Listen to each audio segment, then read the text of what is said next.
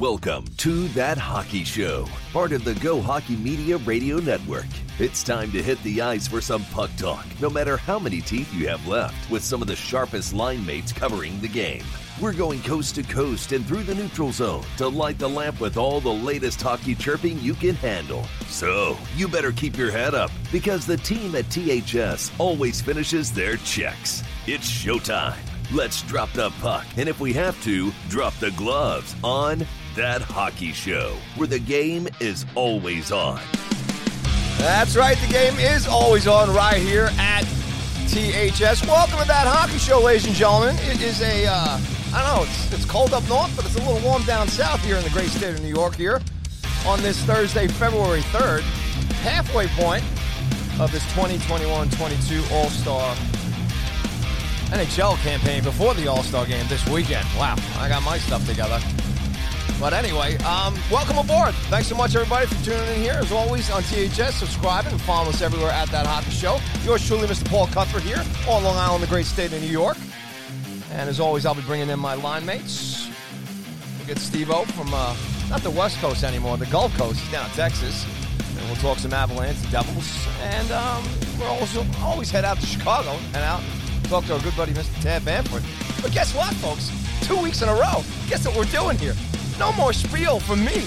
We're going to get right out of the gate here, drop the puck right now, and head on up to the great city of Buffalo and talk with our good buddy, Mr. Joe Yerdon. What's up, pal? Welcome back.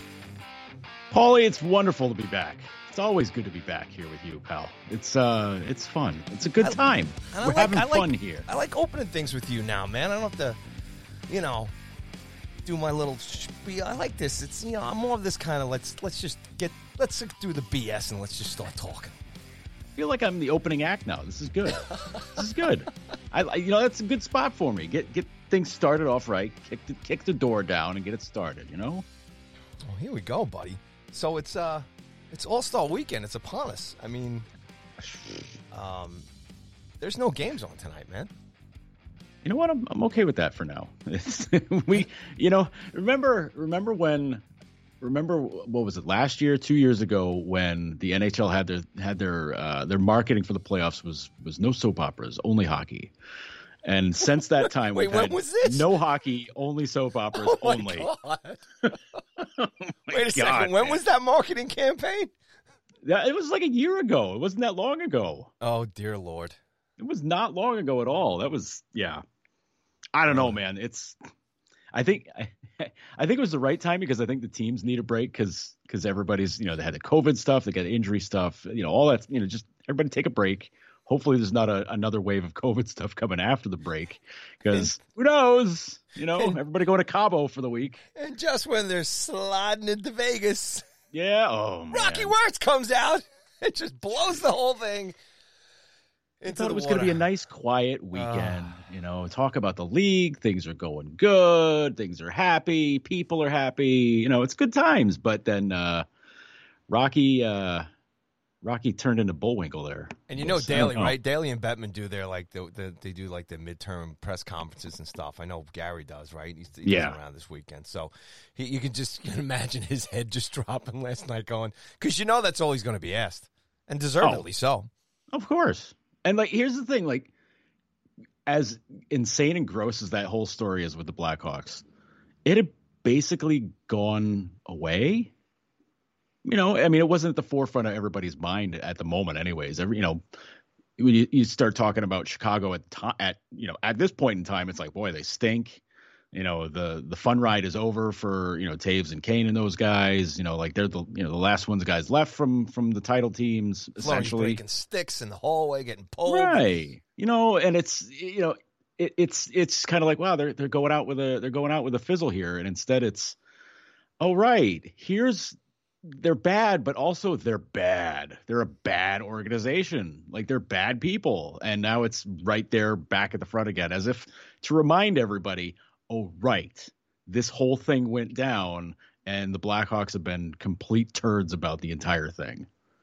Yeah, I mean, I think you know you nailed at the beginning too. How it's you hate anything like this to get brushed under the carpet, you know. But mm-hmm. we, it, I think this kind of, you know, you could talk about this with most storylines, you know, whether it's, it's uh, you know, unfortunately the, the you know two police officers getting killed here, or you know, people get killed in a street car accident and stuff, and it's a major story. Mm-hmm. And then, you know, a week or two go by and a, a month, and it's you know, it's, it's gone. It's the next news, and, it, and, I think we as people, as human beings, you you move on to the next news cycle, mm-hmm. you know, and when horrible things like this, you know, you talk about the Kyle Beach thing here with the Blackhawks. You talk about the, the you know how uh, you know racism we we touched on last week here. Mm-hmm. Um, you know these things that happen, and then again, you know, um, you know, will there be anything? Uh, after what happened with uh, you know Jordan Subban last week. Uh, w- will we see anything? You know, will that quietly hope? You know, do do they feel that will quietly, hopefully, go away?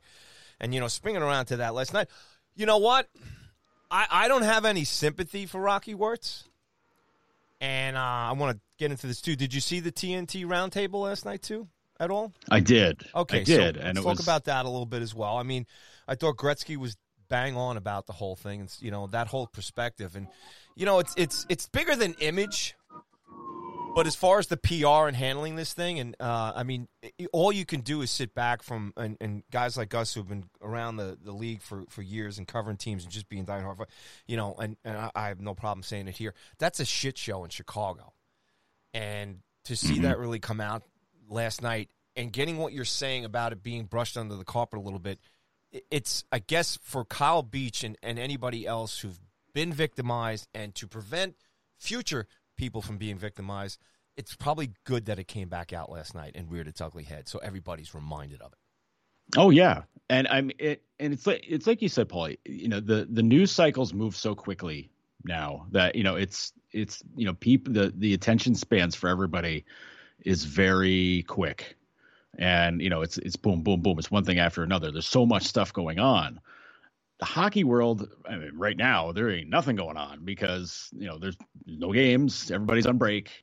And then you have this whole thing happen last night and it's like oh right. Yeah that because it all star breaks always a time for people to pause and look back and and you know and usually you know 99 98% of the time you're looking back at how the team's performed what players are doing looking ahead to the you know second half of the season that whole thing.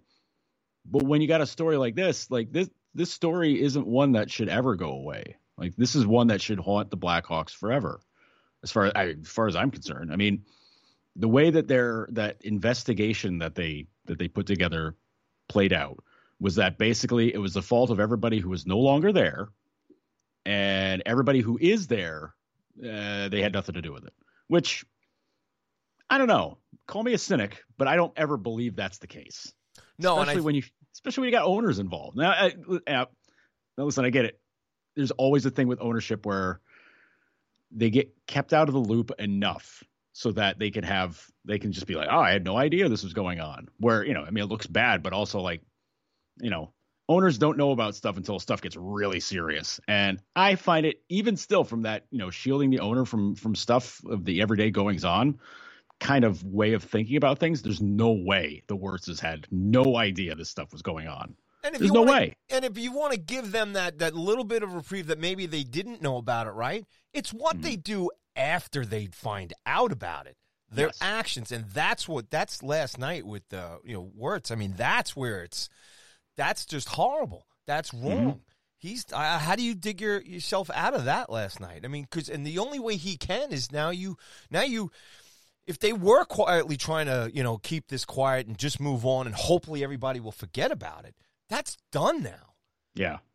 And Gretzky no, just brought up a great point how it kind of trickles down to you know just decent people and you know their kids they're mm-hmm. you know because i mean we can go on and on but i'll throw it back to right. you but that's that's where the genesis uh, uh, the big corporations the guys in power the money and all that other stuff at the end of the day there are human there's hum, there's people behind um there's the victims there's the mm-hmm. predators there's the, the the accountability there's the owners and it's it's what you do you know it's like the cleaner. It's like Mr. Wolf in uh, mm-hmm. uh, Pulp Fiction. You know, yeah. The Wolf yeah. in Pulp Fiction, all he cleans it up, and he, and hopefully nobody finds out about it, right? Mm-hmm. And then you've Right. got people that got to cl- clean in, come in, clean them, get rid of everybody, and then stand accountability and say this is never going to happen again. Yeah, and, and th- that's the, the the whole thing from Chicago's standpoint. You know, from the very get go in this was to make it go away as quickly as possible. You know, uh, we got a problem here. Make make it go away. You know, make sure that make sure you know as few people as possible know about this, and we'll take care we'll take care of things from then on. You know, it's a it's a little bit of a mob mentality kind of thing there. You know, stereotypical mob mentality. I can't I don't know how the mob actually works, but like you know how we see it in the movies, that's that's the way it is. Make this go away Yeah. And you know that's that's kind of how Chicago's treated this uh, from the start, and and even after it got very out in the open, and and everything started coming out about this this you know just these last few months, their attitude was still that way. They were still like you know this is this is bad for business. We gotta we gotta make this go away, and you know even though you know there's the lawsuit coming to them, which they should be paying out the nose for. Let's let's let's face facts. Um, even still, when that whole thing broke out and everybody knew about it, their stand on it was like, uh, we'd like to get the lawsuit dismissed because it was too long ago. Go to hell. Like, go directly to hell. Don't pass go. Go shake hands with the devil because you already did that. You did it once before. You know, like that's that's you know, and I, I know there's like legalese with that. I don't care. I don't care. Like it, it's it it's human lives that you you've ruined at least at least one guy directly probably two, three, four, five others indirectly by letting this this guy Aldrich go, and then giving him letters of recommendation for jobs elsewhere. Like, Yeah. I mean, for crying out loud, man! Like, you, you talk about smoking guns and having blood on the hand, the cliches, the whole thing. Blackhawks got it, man. Like the prints are on everything with this, and this could have been nipped right in the bud from the start and they decided to just be like nope we we are not going to acknowledge any of this. We we want no part in this. Uh we're just going to make it go away. Well they didn't make it go away. They just shipped it somewhere else. Yeah, and it's uh, and then and then you look at the panel last night, uh, not TNT's panel, but um, the the you know the the the, the, the what the hell the town hall they the, the town hall yeah So yeah, I'm, ladies and gentlemen, I'm very old, so sometimes I mean you guys know that listening to THS and how I stumble and fumble here sometimes. But at the town hall, you felt bad for Rocky's son there, and then a guy like Eddie Olczyk, who, you know, as far as I'm concerned, has always carried himself as a decent guy, and and Mhm. he's he's he's basically the he's been a face and voice of not only the Blackhawks but also the NHL for all these years.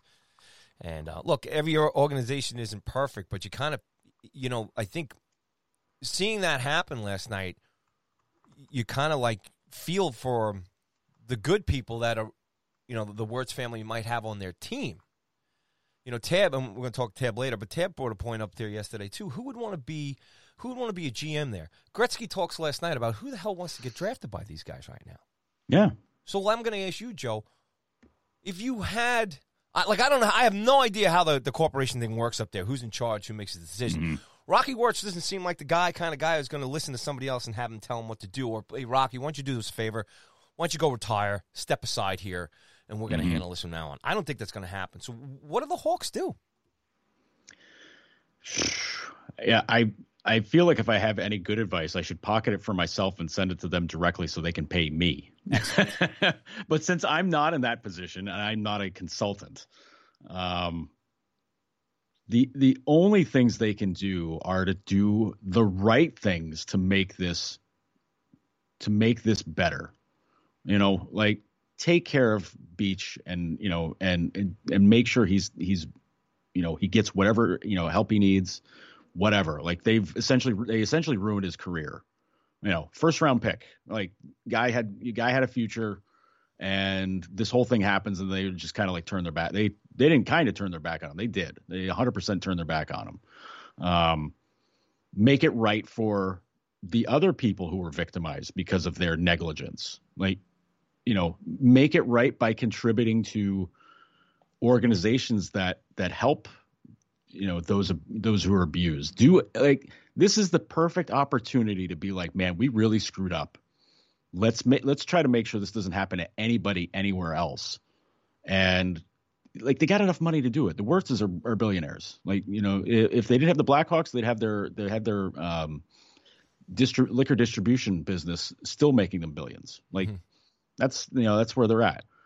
Um, it's not like it's not like they can't afford to do these kinds of things. And honestly, when it comes to like doing this kind of help, what's you know if you give like ten million to something like this, that's a drop in the bucket. You, know, if you got billion, if you got like multiple billions of dollars, ten million's nothing. That's that's that's given it's giving somebody a hundred bucks, like you and me giving somebody a hundred bucks. That's what that is. And you know, I, I, you know, and I don't sniff, you know, I don't sniffle at that kind of money. Like ten million's a lot of money. That's a lot, lot of money. But when you got, you know, two billion, who cares?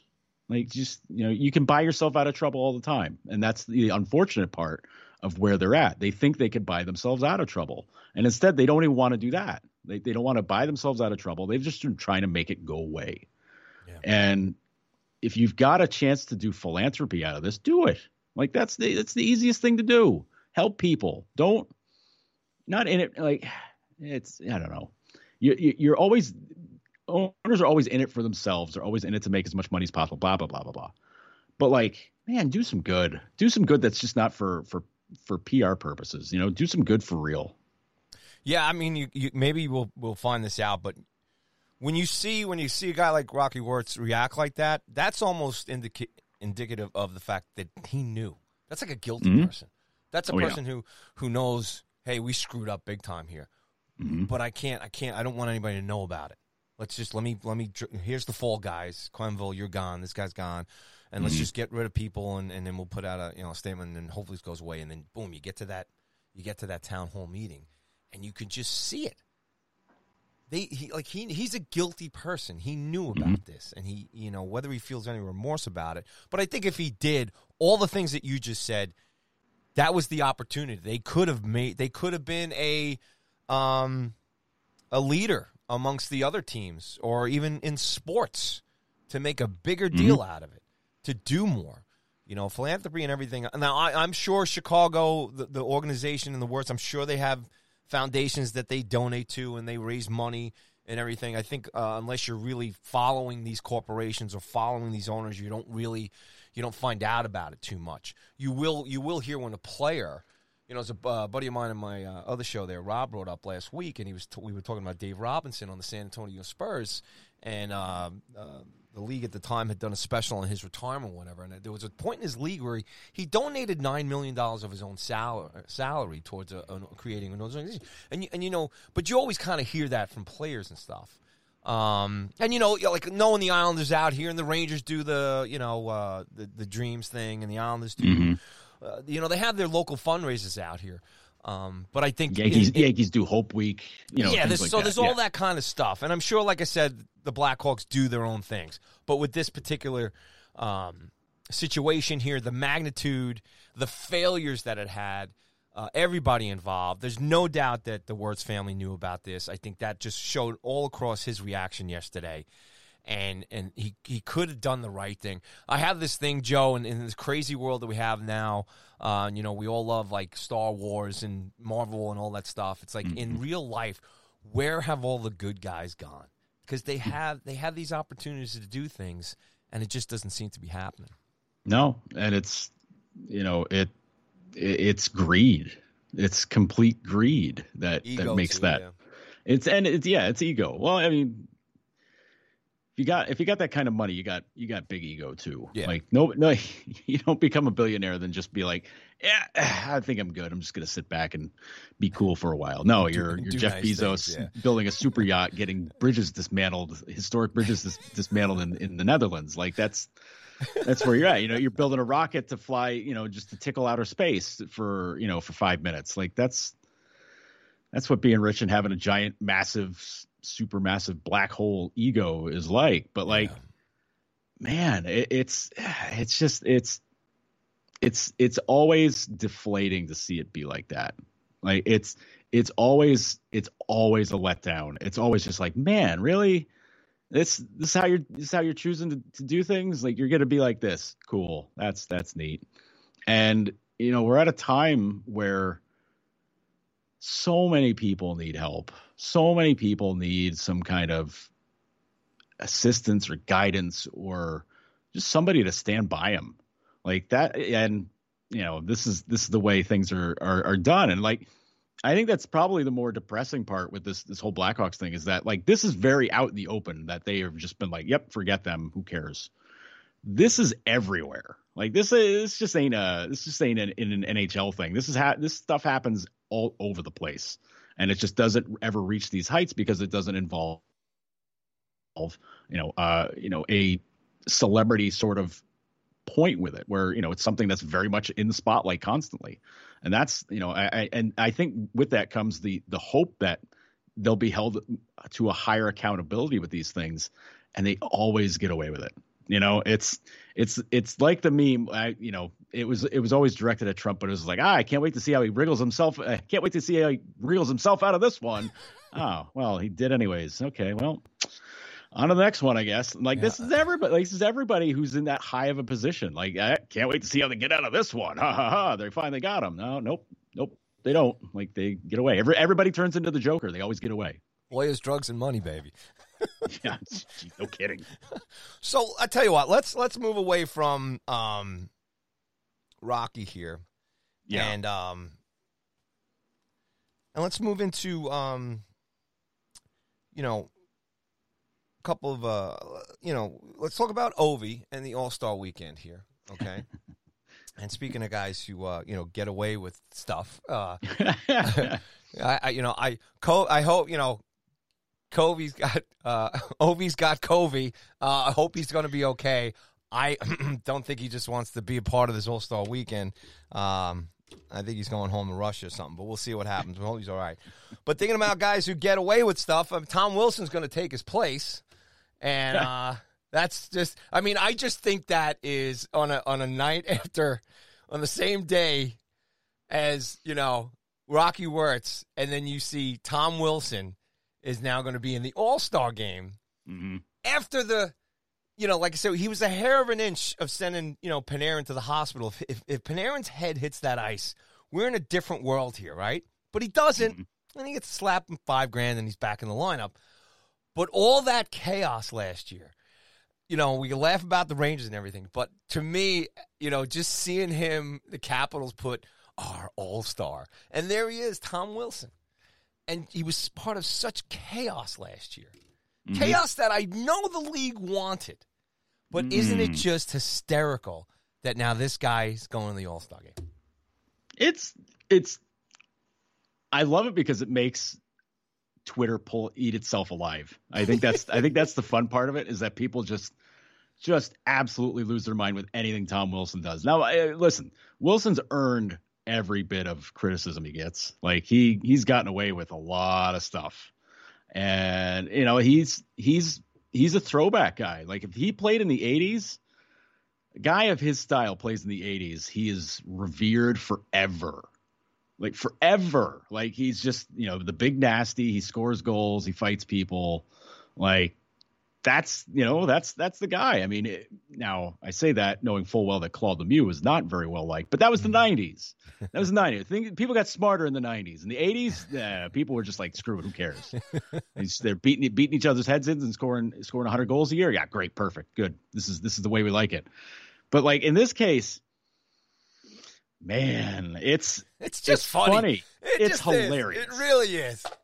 it's just I I can't help but like just laugh about the whole thing, just because people people do lose their minds on this. It's you know, and and I mean, listen, Ovi, how many times has he been an All Star? I'm trying to look this up on the uh, very very much on the slide to to figure. Oh, he's a 12 time All Star.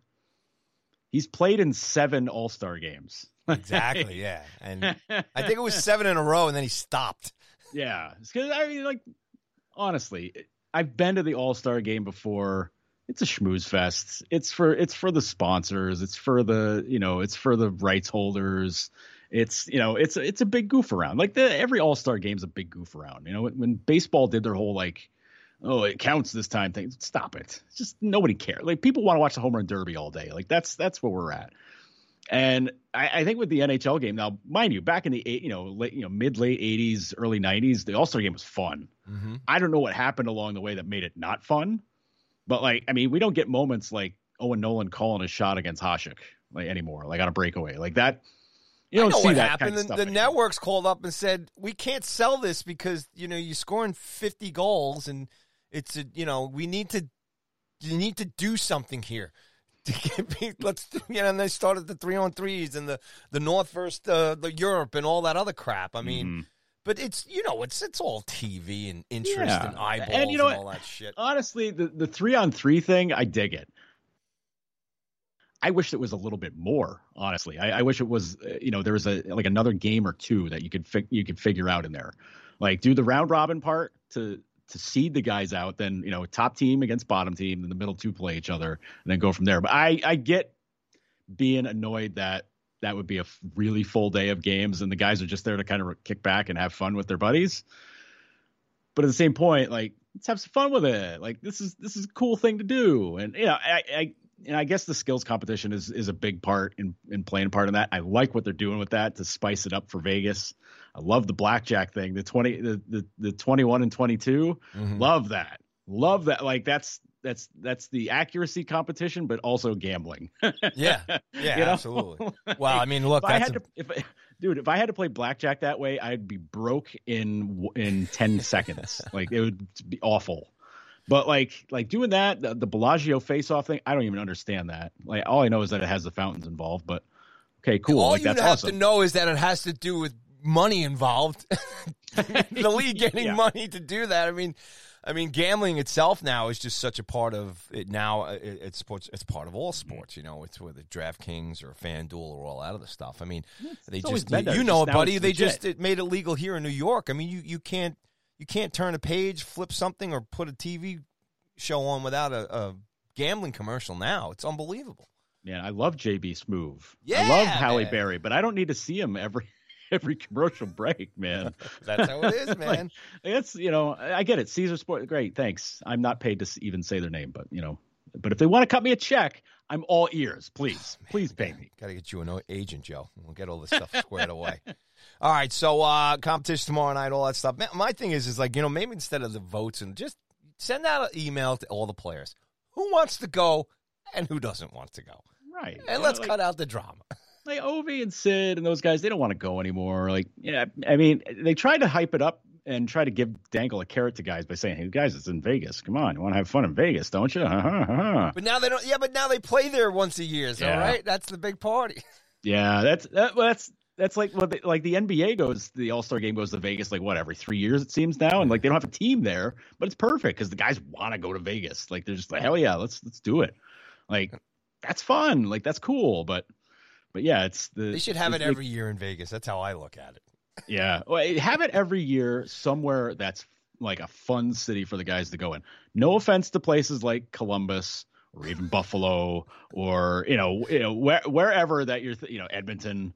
Like guys, Elmont, Long Island, hey, listen, it's it's shouting distance from the city, pal. Like that's Belmont that's where- Racetrack. Have it there. You know, the horses See? out in So- the cold. So like I mean, but I mean like nobody nobody wants to go to like the middle of Minnesota at the you know in February. Like nobody wants to go you know north of the border in February. Like that's not fun. Especially after watching that Winter Classic.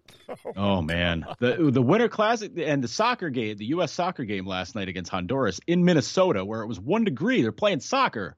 Paul, Don't tell me you watched that nonsense, did you? Uh, I couldn't. It was on Fox Sports, so I don't. I don't All get Fox Sports. Fox All Sports One, but but like Who won that game? Honduras had Honduras had two guys subbed out because they had hypothermia. Paulie, like like come on. I tell you what, America hates soccer. That's all I can say. The game should have been played in Florida or on the West Coast. Are they kidding me?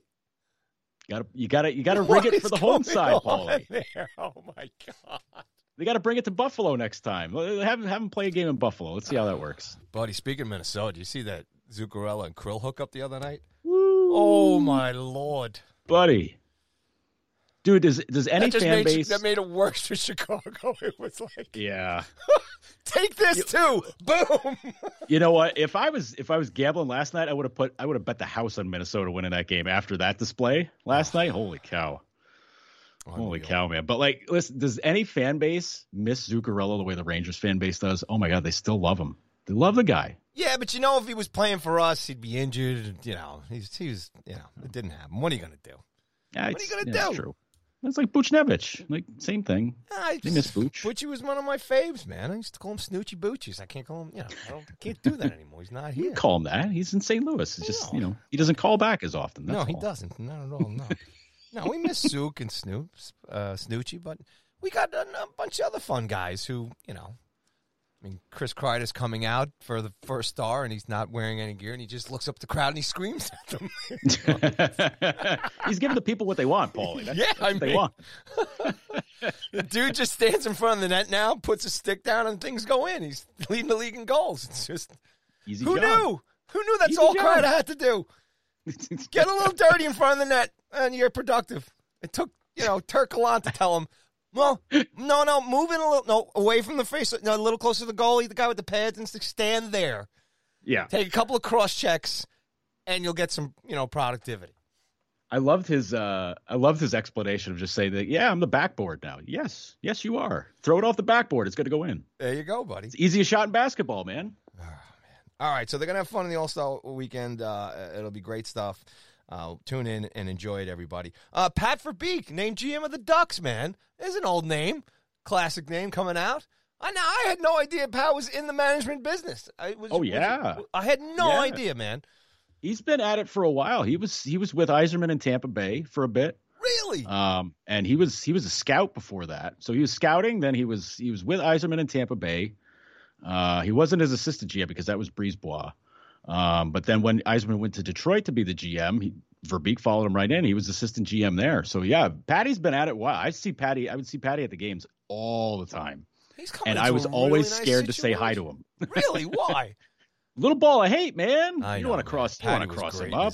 Like there, even- there's some guys that you see up there, like like old tough guys or something like that. They're the most affable guys going. But Verbeek looks stone serious all the time. like I, I feel bad for anybody trying to negotiate trades with him because I think that would be a little bit, a little bit anxious. I don't know. I don't know what I'd want to deal with with Pat Verbeek. Man, I I freaking love Verbeek. All love time, all yeah. timer, man. I love him. Loved his little stint here on the Rangers when he played with Mess. It was it was good times. Love him. What, Mhm. he was Hartford and uh, Detroit. I mean, Jersey. just- yeah, man, exactly, man. He's look, Mhm. he was uh, one of those guys. you- you- Dallas. yeah, you Yeah. love to hate, you know, and then you, you love to have him on your team, and it was uh, Mhm. good guy. Hey, look, man, he's um he's got a really fun team there Yeah. to take over. Mm-hmm. Yeah. It's uh, I'm. It's it's wild to see the Ducks kind of take off the way they have, and you know what? Big ups to Dallas Eakins on that because that's Yeah. that's that's the system that he had going in the minors with the Marlies back in the day, and everybody thought he was going to be the next coach of the Maple Leafs, and the Oilers, the Oilers, Oilers dumped Ralph Krueger in a in a Skype call, and then brought in Dallas Eakins, and then Eakins took the donuts out of the uh, took the donuts out of the press room and made made everybody eat vegetables, and and everybody threw threw a fit in Edmonton, and then you know the Edmonton Edmonton Edmonton, and then you know Eakins was gone, and he had to kind of readjust his career. But then he, he went to San Diego. The Gulls became amazing down there in the AHL, and then now he's in Anaheim. He's doing the same thing. Man, he's good. He's a good coach, man. Nice little uh, nice things brewing there in Anaheim. hmm next to the Mhm. City of Angels, where the big football game's going to be. Um, Zubov, number fifty-six, retired last week. What do you think of when you think of of Sergei Zubov? I I think of my favorite trivia question. Ooh, I can't wait to hear this. Who was who was the Rangers' leading scorer in their Stanley Cup season in '94? Uh, I know the answer to this one. It's pretty easy. We just gave it away. Wait. it's Sergei Zubov. Wait, oh, it's Sergei Zubov. You sure? Yeah, I I heard. Now I'm gonna I'm gonna check my work here because if I said that and I'm wrong, I'm gonna be so mad at where I where I heard it from. It wasn't Joey Kocur. he was the leader in fists thrown. That was that was his stat. But like, but man, how good was Zubov though? Like, Dooby dooby doo, man. man, I- he. It's amazing. It's amazing how much he kind of flew under the radar, which is crazy to think that he that a guy that good flew under the radar, but he did. He 100% did, and he was just he was just always good. Yeah, you know you and get yeah, back. yes, I, yes, that is right. Sergei Zubov was the leading right, scorer yeah. for the '94 Rangers. Yeah, at no, 89 it's- points. A defenseman with 89 points, Paulie, in '94. He was good. He outscored good. Messier. and then he was Guarantee. great in Dallas too, man. He was um it was great to see him have success there as well. I mean, you hate to see him go, but you know, us Ranger fans are used to that, you know. Yeah. We're, you know, we- it's that uh, that Beatles song. You say hello, we say goodbye. Yeah. Thanks for coming. Uh, Thanks, Sergey. We don't need you anymore. We won a cup. We're good. unless your name is Messier, we don't expect you to stay too long and and hope for too much. You know, The uh, man, the Rangers Rangers had fun Russians on that team. Like him, Kovalev, Nemchinov. Nemchinov. Nemchinov Best so- interview ever. so. Actually, no. Well, Tikkanen's always my favorite interview back Oh then. yeah. But Nemchinov, uh, Nemchinov would just sit there, and you know Rosen or uh, I can't remember the other guy who used to do the uh, the stuff. John John Davidson. No, not JD. No, the the guy. Uh, he also did the Knicks. I can't remember his name. Oh, it's terrible. Anyway, it doesn't matter right now. Marv Albert. No, no. Ken, No. Kenny Albert. TV guy. He does the Nick. He did the oh, Knicks. and Al. Trautwig. Yes, there you go. There Thank you, Joe. Anyway, Al used to, you know, do a lot of this interview, but you, he'd ask him like, you know, uh, so Sergey, you know, th- how'd you feel the, the goal? You went down the, the play there, you know, all the guys, you know, you run around, the, the shift changes, everything else, and, and what are your feelings about that? Good.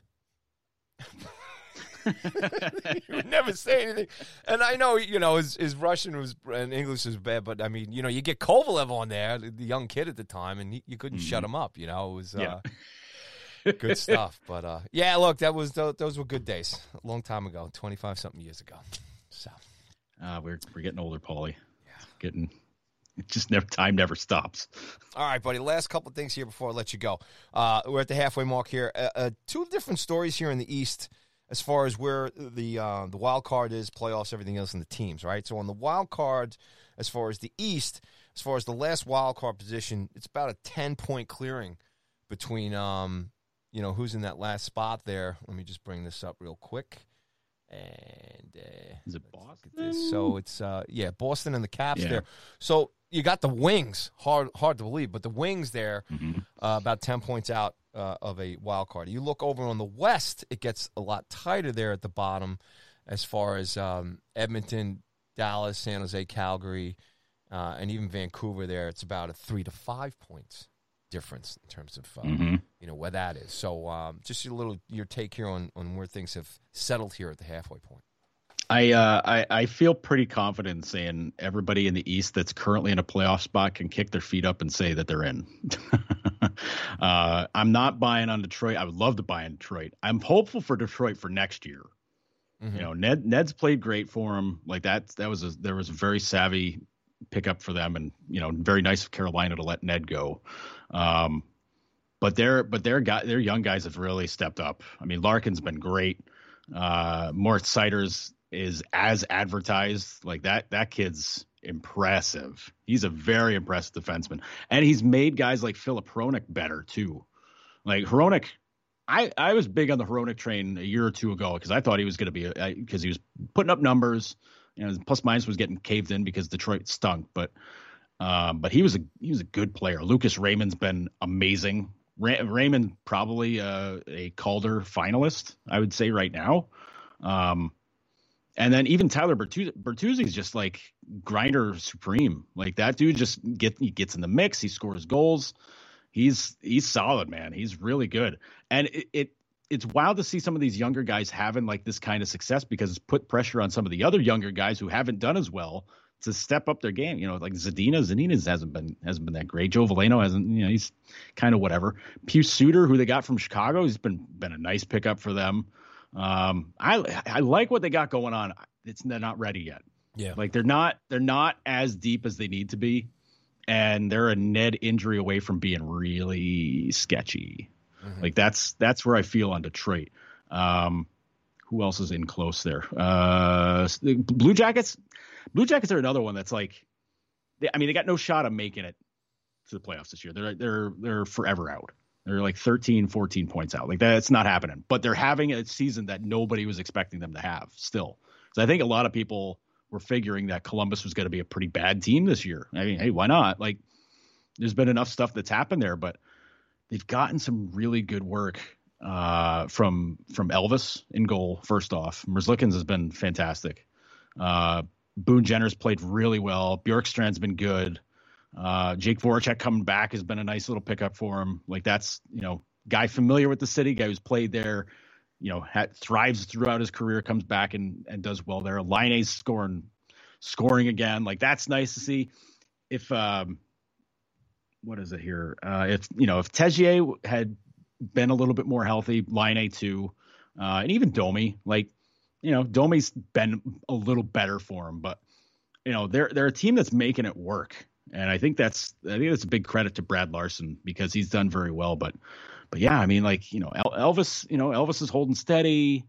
You know, Korpisalo's been eh, whatever as a backup, but like it's uh I don't know, they're they're interesting because they're they're they're like a you know, like a young couple young guys away from kind of throwing their throwing their hat in the ring with with playoff talk too. And you know what? Honestly, I mean Buffalo has no shot. They're 20 points out.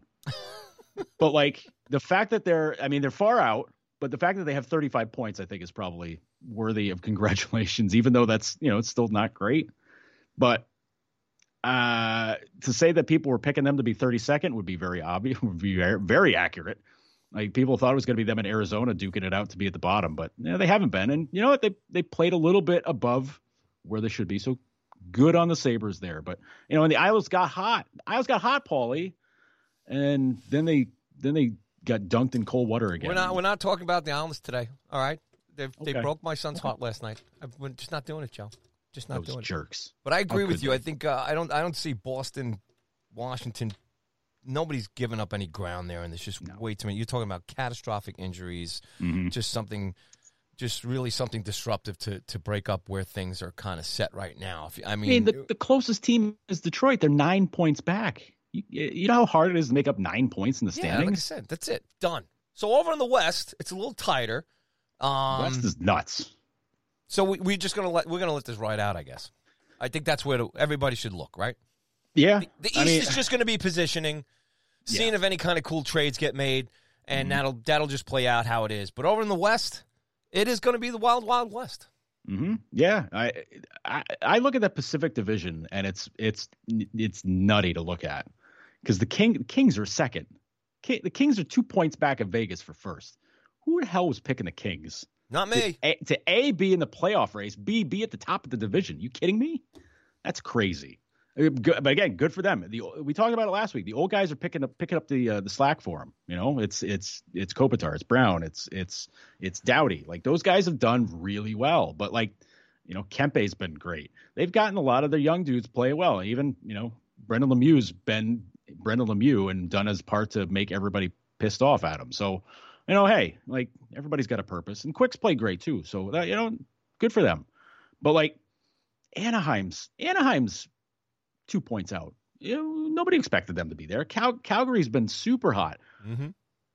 They've been really good. You know, Edmonton has just finally woken up a little bit now, but yeah. I don't know. We'll we'll see where we'll see where Kane takes them. We'll see if the goaltending snaps around, like whatever. Mm-hmm. And even the Shark the Sharks doing as well as they are is kind of surprising. And Vancouver, Vancouver's got to be kicking themselves that they had such a crap start. Yep. Up to the season because Boudreau has has as he does everywhere, figures out what the what the major malfunction is with the team and changes it. And the whole team loves him. He's he's he's the dude. Like everybody Between loves him, Boudreau and Gallant. As mm-hmm. far as the the talent that was already in place on the teams, they're two systems, and Boudreau's obviously done it a lot quicker now. Mm-hmm. But those two systems with that talent, that's what those those two organizations needed, and you could see mm-hmm. it working, man. You can just yeah. that to me is huge as far as coaching and a system. Last night watching the Islanders, that system is it's you know Trotz has been running it now hard for mm-hmm. three years or whatever. It's and the guys, it's blown, it's gone, it's done. And talking about you know I think all these guys need to wake up. These younger guys in the team on these teams here. When you see guys like Malkin and Crosby and Ovechkin and Marchand and Bergeron still carrying the torch, still playing hard. Kopitar, the, you know, the guys out in L.A. still showing up, still playing hockey. They're making it harder for these guys. You can't cakewalk in this league, man. If you mm-hmm. want to be a part of at least getting into a round of the dance, and um, that that is that is you know we, we started off with some down stuff as far as the um, the Hawks here in the beginning and whatever, but you know that's why we love the league, Joe, because that's the other side of it. You know, and that's yeah. the great stuff about the game. And and now we, we, we after this All Star game, we start gunning towards the playoffs and the trade mm-hmm. deadline and hopefully, like I said, we don't want to forget what happened in Chicago. You know what I'm saying? Mhm. But we also want to focus on on what we love about this game as well too. That's right. That's right. And this that's the beauty of hockey, man. There's always a lot of hockey for us to discuss, but real world stuff needs to get talked about too. So, you know, we, we can mix it up. We're, we're flexible people here, Paulie. Yes, we are. All right, buddy. New maintenance day is out, right? As far as Sabres concerned, no to hockey, right? That's right. That's right. Yeah, new maintenance day every Monday. We'll even have one this Monday. I, I know we will because we're because I'm planning on doing it. So screw it. Who cares? So I'm going to do it uh, one, one way or the one way or the other. But no, every Monday for maintenance day. Uh, and yes, noted hockey. Um, where else? Casual Friday uh, on the on Talking Buffalo podcast. I'm all over the place, Paul. Love it, love it, and I love you, Joe, because you're the best man. You no no. You're the best, Paulie. No, no, you're the You're best. the best. All right, pal. Well, look, uh, enjoy all this uh, skills competition here this weekend and, and the fun stuff, and uh, we'll get into gear here, man, as we uh, get over the hill here. But have a Yeah. great weekend, Joe, as always, and be good. You too, buddy. Be good, man. Take care, pal. Joe Yard, ladies and gentlemen, right here on that hockey show, giving us the goods as always. Woohoo! And THS rolls out.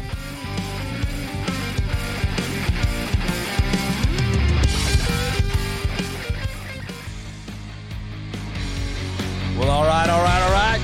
It's time to head out to one of my favorite cities to hang out with one of my favorite people, Mr. Tab Bamford. Oh, sweet home Chicago. I don't know. Let's get into it. What's going on, buddy? Welcome back to THS. You know what, Paul? That's for me and us to talk about, and you don't need to know. Oh man, could use some Blues Brothers music right now, man. Uh, no, you, it, you last night felt like the Benny Hill music should have been playing both on the ice and before the game in the so-called town hall debacle. Well, I guess, I guess in all serious, Tab, I guess, I guess it's it's really not funny. You know, it's it's the the product on the ice, and maybe we can, you know, it is what it is. But if we want to jump out of the gate here and, and talk about Rocky Wirtz here and and yesterday, I, I mean, everybody pretty much knows about it now. We're all throwing our two cents in the commentary, and it's it's all across. And I, I saw your column yesterday, and I saw you know your tweets and everybody else. But look, um, why don't I just throw it to you and and just run with it because you know this is your team, this is your city, this is your franchise. Um, and and let's just let's start from you, and, and I'll I'll throw some mud on the wall if I need to. Oh, geez, where do we even start with this thing? So, um, so the Hawks decide that it, it's been an interesting few days here in Chicago. So, um, bef- a couple hours before their previous game earlier this week, they announced that they'd added three notable former players to in an advisory capacity and helping them look for a new general manager uh, Eddie Olczyk, who I think everybody in the country knows and loves, especially if you take his advice on the horses. Um, Marian and Patrick Sharp. Okay.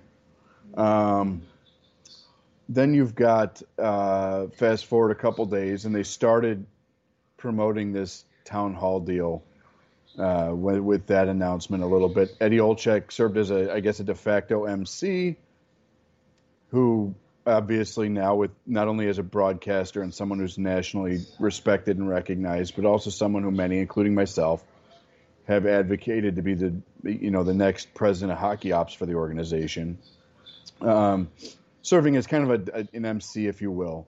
And you've got Danny Wirtz, who's the acting president of the club, uh, and his father Rocky on the dais, along with the president of business ops and she got thrown into a mess last night. And I felt for her because this was one of the first times that she's really kind of been out there on behalf of the organization. And she had to sit right next to Rocky. Yeah, she was between the Wirtz brothers, which is like riding in the wrong seat in the back seat of a car with two brothers throwing punches at each other. But so Mark Lazerus, who does a great job for the Athletic, gets up. Again, this is a town hall. The idea of a town hall interaction, right?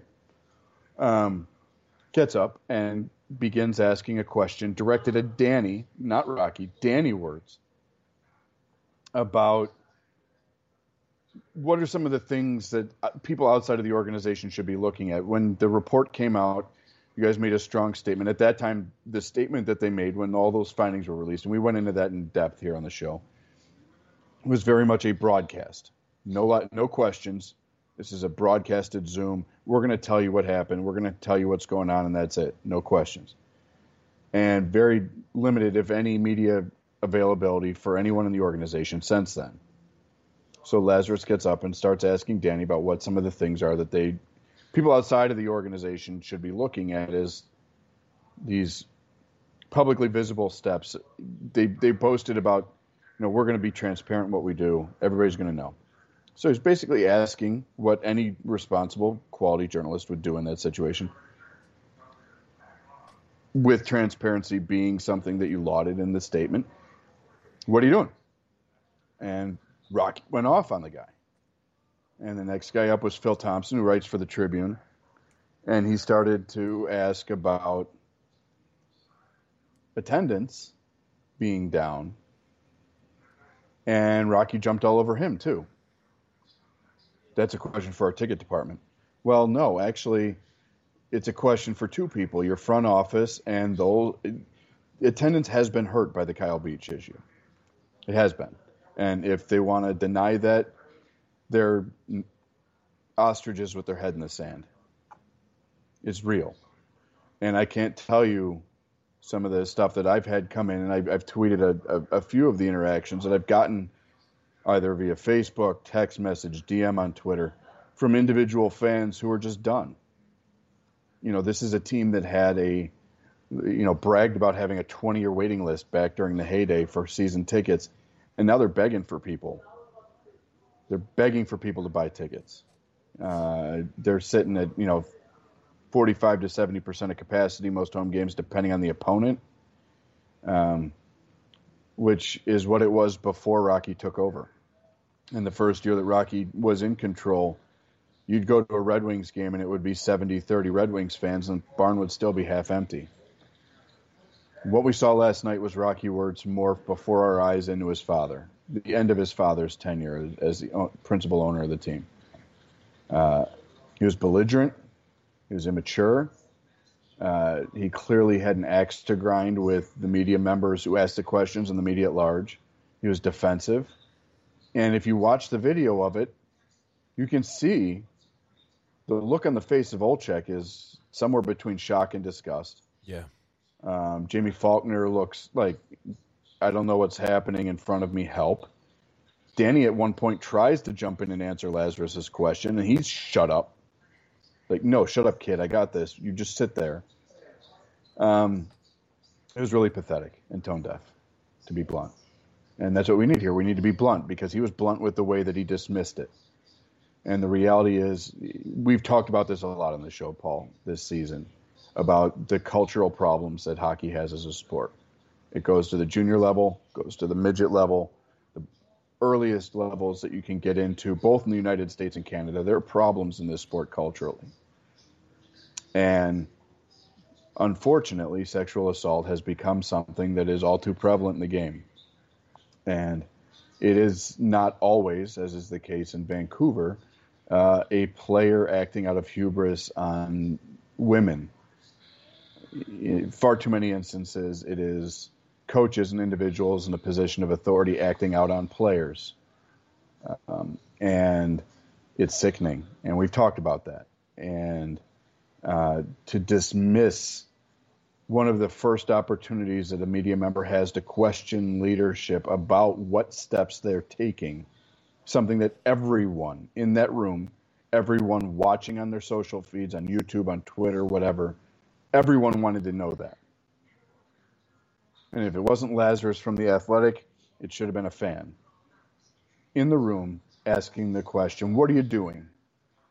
What are the steps that you've taken in the whatever six weeks or whatever it's been since that report came out? And what should we, we be looking for moving forward?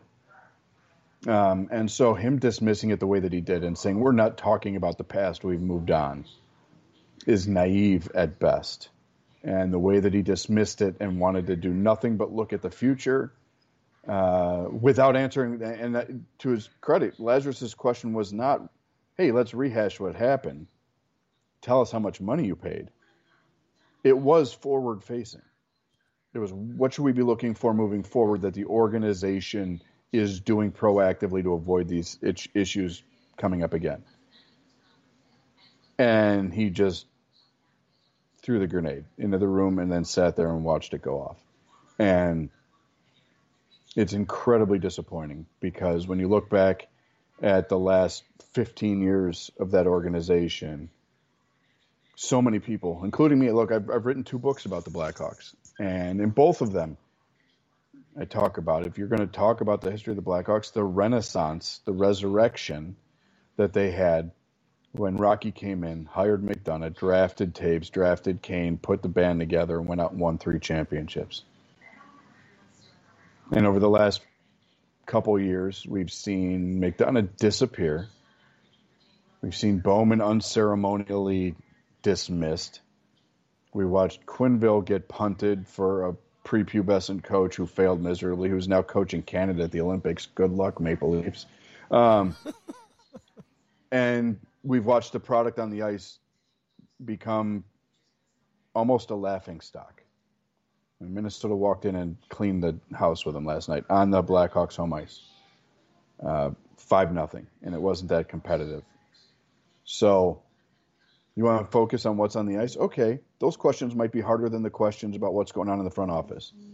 It sure as hell would be harder than the question that Lazerus tried to ask and what Phil Thompson was trying to ask. But here we are with an owner losing his mind and going off. And look, this is in a culture within professional sports and a time and place where you, it's within 24 hours of a massive lawsuit being levied against the NFL and three specific organizations over hiring practices and owners doing the wrong thing.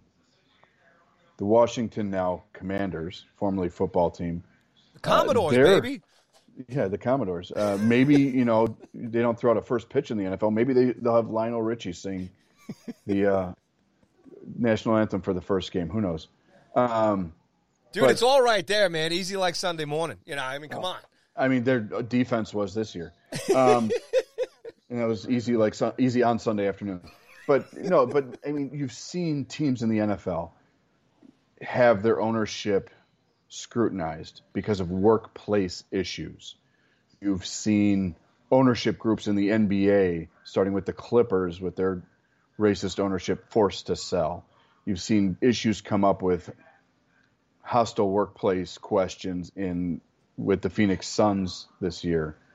Um, Major League Baseball, you've seen the New York Mets go through two GMs in 12 months because of off field issues and transgressions, and ownership groups come under fire for how they've enabled toxic cultures within the workplace. Any owner at this point who has the opportunity to engage with media and or fans should be mindful of that context where we are as a society and what the relationship at large between professional sports owners and the fans are. Major League Baseball is locked out right now. Most people are looking at the owners and saying, "What the hell?"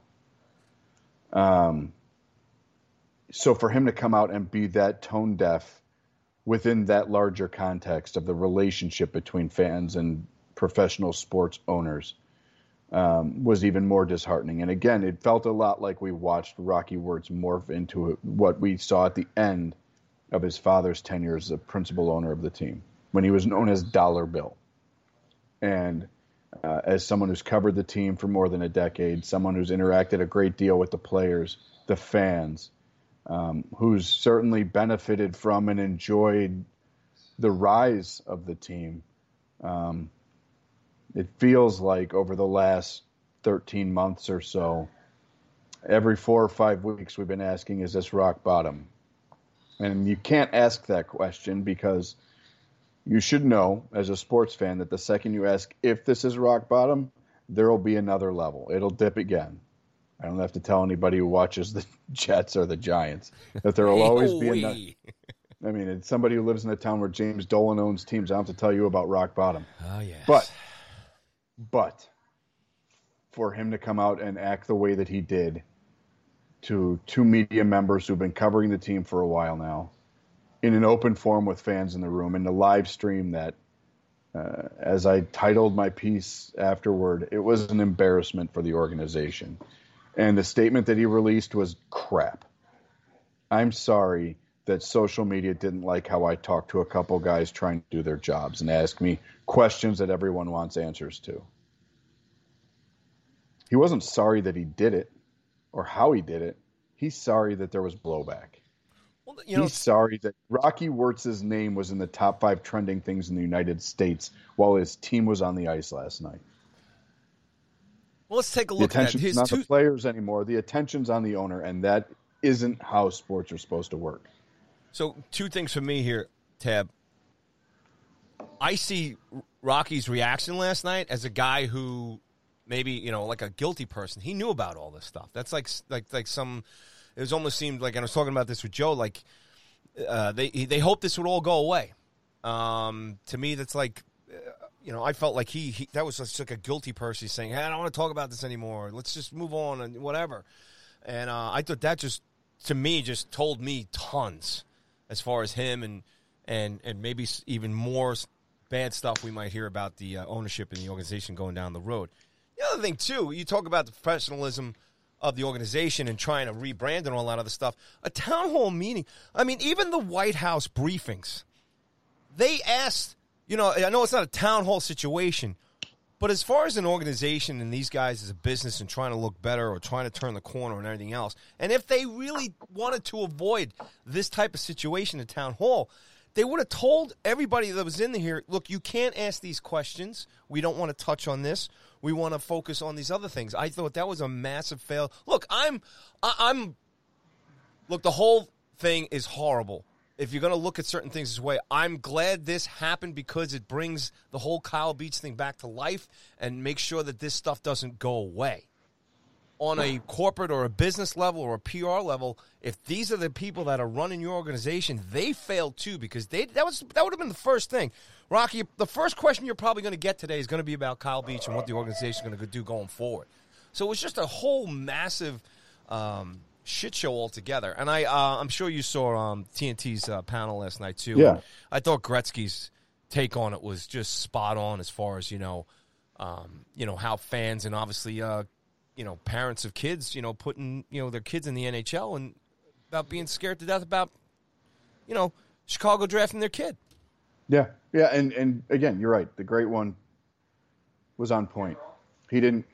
This is why he's the goat, right? Like the first thing that Gretzky thinks isn't.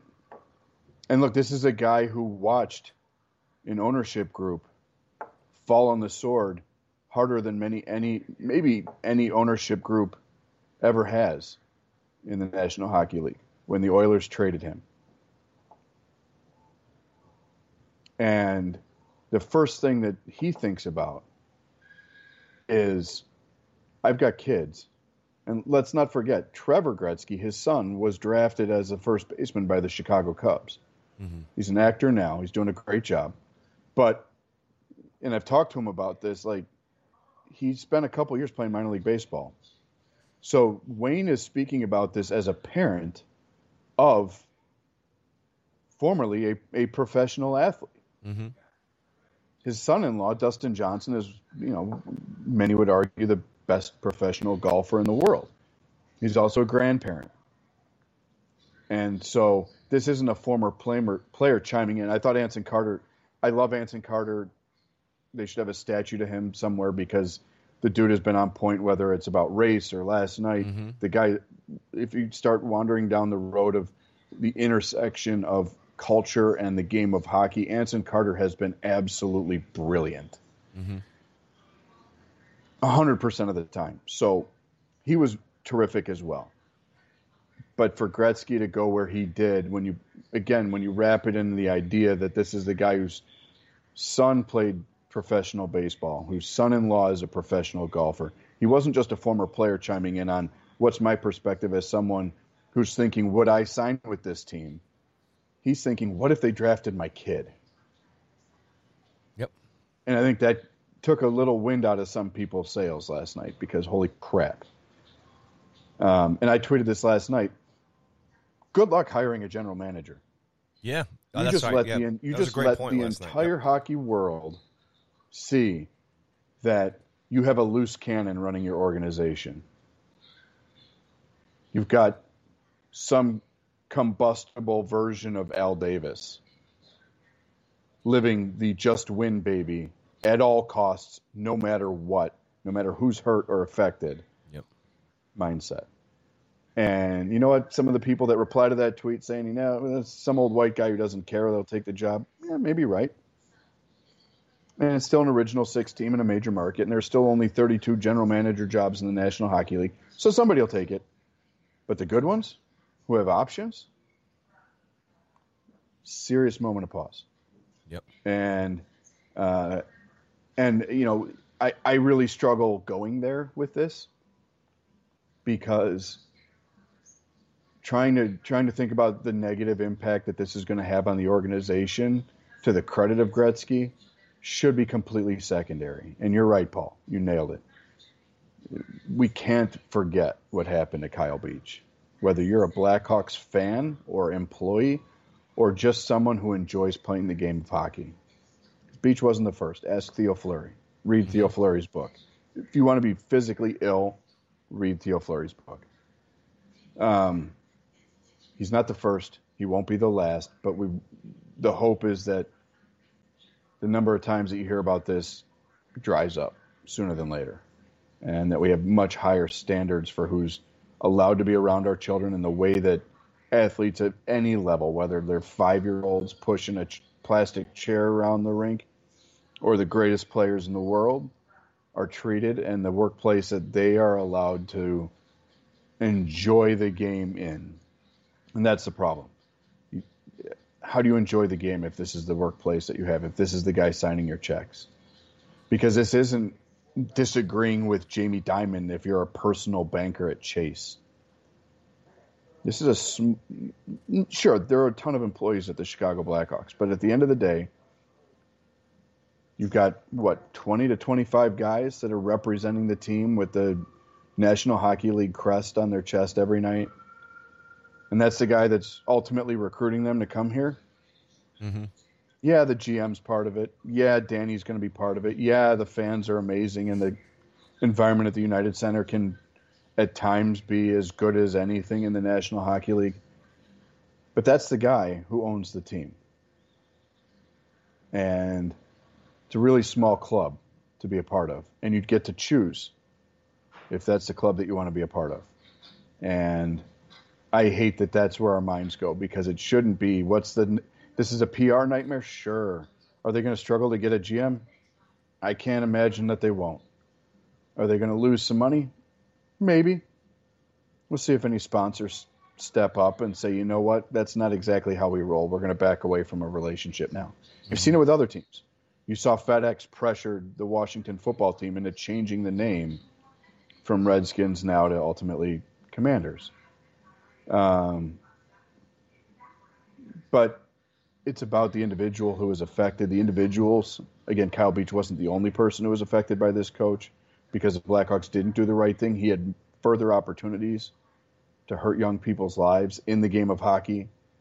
Um, so it, it's just it's a rotten onion with so many layers, and it's really pathetic uh, that it it was the owner who jumped up. And I tweeted a picture uh, back from before the resurrection was realized of John McDonough and Rocky Wirtz, and we've talked about John McDonough, and a lot of people who have been around John McDonough know that he was absolutely ruthless in business. The way that he can, the way that he ran that ship was tighter than probably any organization in sports. But, which is how this story didn't get out sooner, frankly. But what we saw last night was that Rocky and John got along because they're cut from the same cloth. Uh, and it was disheartening because everything that Rocky did early in his tenure as an owner to bring fans back, to win the hearts and minds of hockey fans in Chicago once again, was soiled. And it's going to take a heck of a lot to bring those hearts and minds back, much less the wallets back into the fold. And I'm not sure that Rocky Wirtz is personally going to be able to facilitate that. I'm not. Yeah, no, I agree. I think it's it's it's a bigger deal here, and I think you know you you I don't know. I'm, I mean, I'm not pausing because I feel sorry for the Blackhawks organization here. I, I, you know, it's it's the other way around as far as I can only imagine Kyle Beach and, and his parents watching that and and everything else because that's I think the, the, most frustrating thing. And and the, let's maybe just talk about you know they had an opportunity here. They had an opportunity to to lead the way. They had an opportunity to to do better here. You know, um, and, and to you know hopefully maybe they, they break out of this whole corporate thing and everything else. Just be damned, man. Uh, you know this is tarnished now. This is the the beautiful Titanic that that won three championships and everything, but it's it's it's it's sinking to the bottom of the ocean here right now, as far as I'm concerned. And I don't know if uh, you know Wirtz is kind of guy that's going to step aside. I guess maybe that that would be the the next question I'll throw back to you to maybe put a cap on this discussion here about this whole situation yesterday. Is what would you do? What do the Hawks need to do? Do, do you know? Because you now you're in, you're you're probably looking at maybe you know does Eddie Olczyk stay around here? Uh, does anybody else? How do how the? I mean, it trickles down to the players and everybody else who works for the organization. But if you're gonna if you're gonna save the Titanic here, Tab, what do you do? And, and, and if you're saving the Titanic, Titanic, you're also looking to save lives here, and you're also trying to at least the pain that Kyle went through and everybody else is infect, uh, was affected by this to hopefully, I don't know, add to some sort of peace or something. I don't think this is so much about money anymore here. This is just about doing the right thing. Yeah. Um, my two cents is this. Or obviously, Tab, the, the, the money prevents people from doing the right thing. Well, but they have to. And the rock in the hard place here is you have a principal leader who's clearly has issues that need to be dealt with. And to your point about, you know, screw the organization to an extent, Jaime Faulkner was not here then. And I think the first thing that Rocky said is no one no one's still here. We got rid of everybody that was involved. Except you, Rocky. Yeah. Except you. And in the investigation they he had the plausible deniability and was able to say that I didn't know, but he was defensive enough last night that you do scratch your head a little bit. Oh yeah. Um, and the way that McDonough was received a vote of confidence, and two months later, quietly via nothing but a press release during the pandemic, right after we shut everything down, you just get a press release that he's no longer with the organization. Um, but I think there's twofold here. Did he know? And the bigger question, concern here is, did he care? And my gut feeling last night was that he didn't care. He cared that he got three rings. He cared that they won. And the plausible deniability that he was able to claim in that investigation finding was because John McDonough and him had an agreement that anything that he could get in trouble for or that could be pinned back at the highest level, the axe fell on him. John McDonough was the fall guy. He was the break between anything that was bad getting to Rocky and keeping Rocky from knowing anything so that he couldn't be liable for anything, which is no way to run an organization. Um, Danny Wirtz is his son. He bears the name. He has made the decision professionally and personally to step into the organization in the leadership capacity. But we saw last night that there is definitely a father and son relationship that still takes place there. He stepped in and tried to defuse the bomb and fall on the grenade and answer the question. His dad told him to shut up and finished his rant.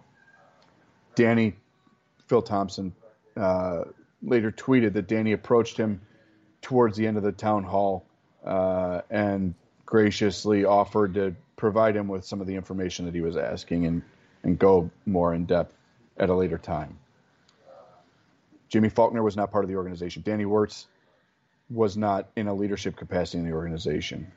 Uh, does Eddie Olczyk, as a former player, as one of the great ambassadors of the brand on television nationally. Uh, but as someone who grew up in Chicago who recognizes what the culture of the Blackhawks organization should be about, does he say something?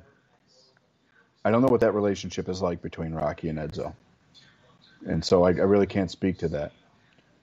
But there is one person who has a, relationship with Rocky that's long standing enough that has mutual parameters established enough that he can come in and say, "You effed up. Something needs to happen," and that's Gary Bettman. Great and point. as someone who sits in the owners meetings as the person as the commissioner who represents the owners at large in collective bargaining who is the employee of the owners but the leader of the owners in that regard um, if i was an owner of another team if i was the group buying the pittsburgh penguins from scratch right now uh, if i was the owner of one of the other original six teams. Uh, you know, sure as hell, if if I was, uh, you know, up in Detroit, a second generation ownership group that had a a very, um, I think, more positive legacy to step into than Rocky did, or now Danny's going to have to.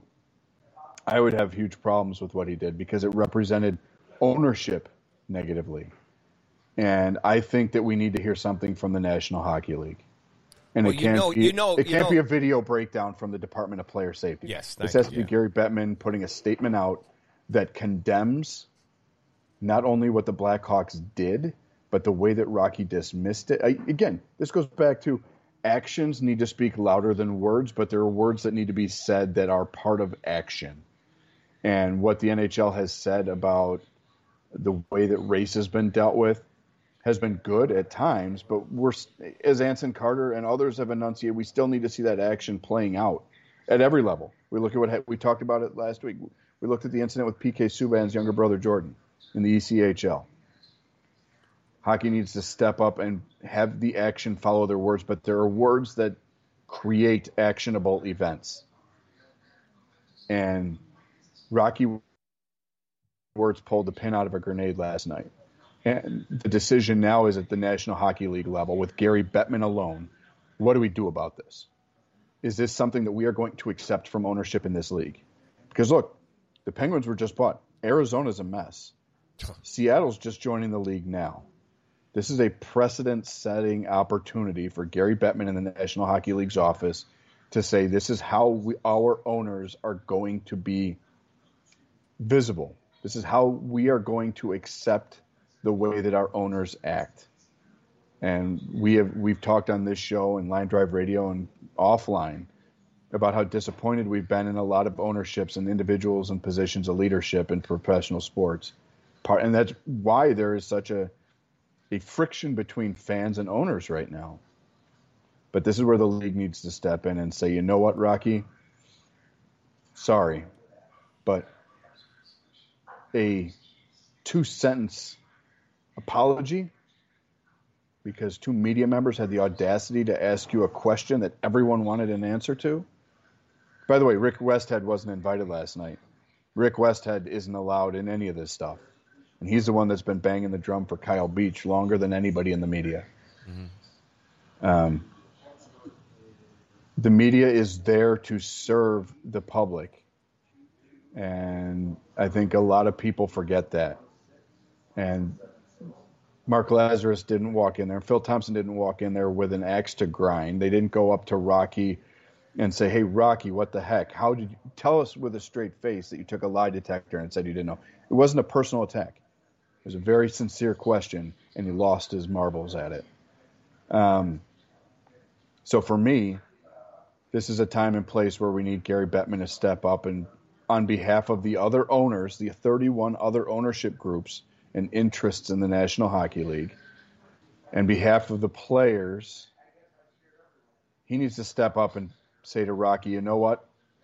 Uh, I think someone else in the organization needs to be your representative at ownership groups. And someone else on behalf of your organization needs to be at the board of governors. And I think someone else needs to be the public facing owner of the team. Uh, I don't know that the National Hockey League isn't a place to force someone to sell. Uh, what he said was disgusting, but it was not inflammatory in the way that the racist comments of like the owner of the Clippers were a few years ago. So I, I'm torn on the forcing the Wirtz family to sell proposition. There's a lot of talk about that on social media right now. Make him sell. kind of torn on that, but I think Rocky needs to no longer be affiliated with the Chicago Blackhawks. And the only person who's going to have the power and authority and has an established relationship in a context that would afford him the ability to inform Rocky of that decision is Gary Bettman. And the fact that we've heard nothing from Gary Bettman yet is disappointing for me. Well, he's, he's at the All Star game. They always faces. Uh, they do the halfway point of the uh, the league, right? Update on how everything's the, going and stuff. Gary's going to have to answer. I don't want a letter, Tab. I want to. I want to see him in front of my microphone. Theoretically, he gives a State of the Union at the All Star game. Yeah, and he'll do it again before the Stanley Cup final. Mm-hmm. And he was able to deflect before because of the investigation that the Blackhawks were undergoing. But now the investigation's final, and the first time that the ownership and the senior leadership of the organization answered the bell for it, your principal owner dismissed it and told everybody that it was done, move on. And I sure as hell hope that somebody in that crowd at the All Star game that's got a microphone in front of Gary Bettman's face asks him what he thought. Because, Paul, yes, you know what? He'll meet the media and someone will ask him the question about it. Shouldn't take that long. And we'll find it, out it, now. It shouldn't. We, it shouldn't wait until a half hour before the skills competition. Oh no, you're right. For him to grab a mic and sit in a, the foyer at the arena in Vegas, and laud Las Vegas for being such a model franchise and having such a wonderful game entertainment scene and you know the most raucous arena in the league. Blah blah blah. Good for Vegas, and I'm sorry, Vegas your event just got overshadowed mm-hmm. by one of the other owners being a crybaby. And Gary Bettman should comment on that well before he gets in front of the mic, probably later today, if not tomorrow or this weekend. Uh, and he should be strong with what he says. We'll see. Because Gary's had opportunities to be strong in the past, and sometimes he has. And sometimes he's backpedaled into lawyer speak and due process and everything else. There's a lot of skeletons and a lot of owners' closets, man, across this league. oh, there are sports. Oh, you oh, know are. that, man. So it'll be oh, interesting. Oh, absolutely, there are. But this, this this owner decided to rip his own band-aid off and let everybody see the wound. Well, now it's tossed back how, to see how he reacted to it. Yeah, I mean, this was uh, you know where Rocky's uh, opportunity. The Chicago had an opportunity to to to do something positive here and, and be a leader, and now it falls on it falls on Bettman and the league. I, I, agree with you. He's now now the NHL has to take this, and they've got to steer this ship in the right direction. Because other than that, I you, everybody loves the game, loves the you know the sport and everything else. I mean, it, then it's just like you just. It's it's like teams. It's like fans when their teams just don't put the product on the ice. You just lose interest. You're not, you know, um, I'm not, you know, I don't like it. I don't dig it. I don't want to be there. I'm not gonna. I'm not gonna invest any money, any time into it. So when you see an organization like Chicago, that you know, yesterday, basically, so we're not going to show any interest into the human element of what happened here, and it's just about let's how can we get you know your money to keep my legacy and my fortune going. And now the league is going to have this. Uh, you know, Bettman's got to stand up here, and, and we'll see what happens. I, I, you know, you know, for us to say or for me to say has to, should, all that other stuff. I mean, come on, uh, you know. It'll be. Uh, we just got to sit back and watch and see what happens. I, you know, because ultimately, Tab, you know, you probably won't do a damn thing. But you know what? Here's here's the reality, Paul. Uh, I just said that on behalf of the league and other owners. Maybe Tom Wilson should come out and make a statement for the league. Oh, yeah, that's about right. Uh, no, but look, actions speak louder than words. Um, I, I think you're going to start seeing more significant blowback from fans of the game in Chicago. And right now, I mean, you can get in for 25 bucks. Season ticket holders are losing their shirts on their seats right now. People don't want to go to the game because the team sucks. So if Rocky wants to talk about the on ice product, still going to be pissed because the team sucks. And he's spending a lot of money on the wrong pieces. Um, but I think we as fans of professional sports globally, not just the National Hockey League, not just hockey at large, not watching the Olympics or juniors or college. I mean, you hear this stuff about, You know, now there's issues up at the University of Michigan with a roster that's chock full of high draft picks, including Owen Power. Um, fans of sports need to hold the places that we spend our money to higher levels of uh, understanding that we want to see better from them. And it's not 1991 anymore. You don't hear through the grapevine about players getting hammered. It's not the 60s anymore. You don't hear through the grapevine about players like Bobby Hull smacking his wife around multiple times. Now, a lot of things come out.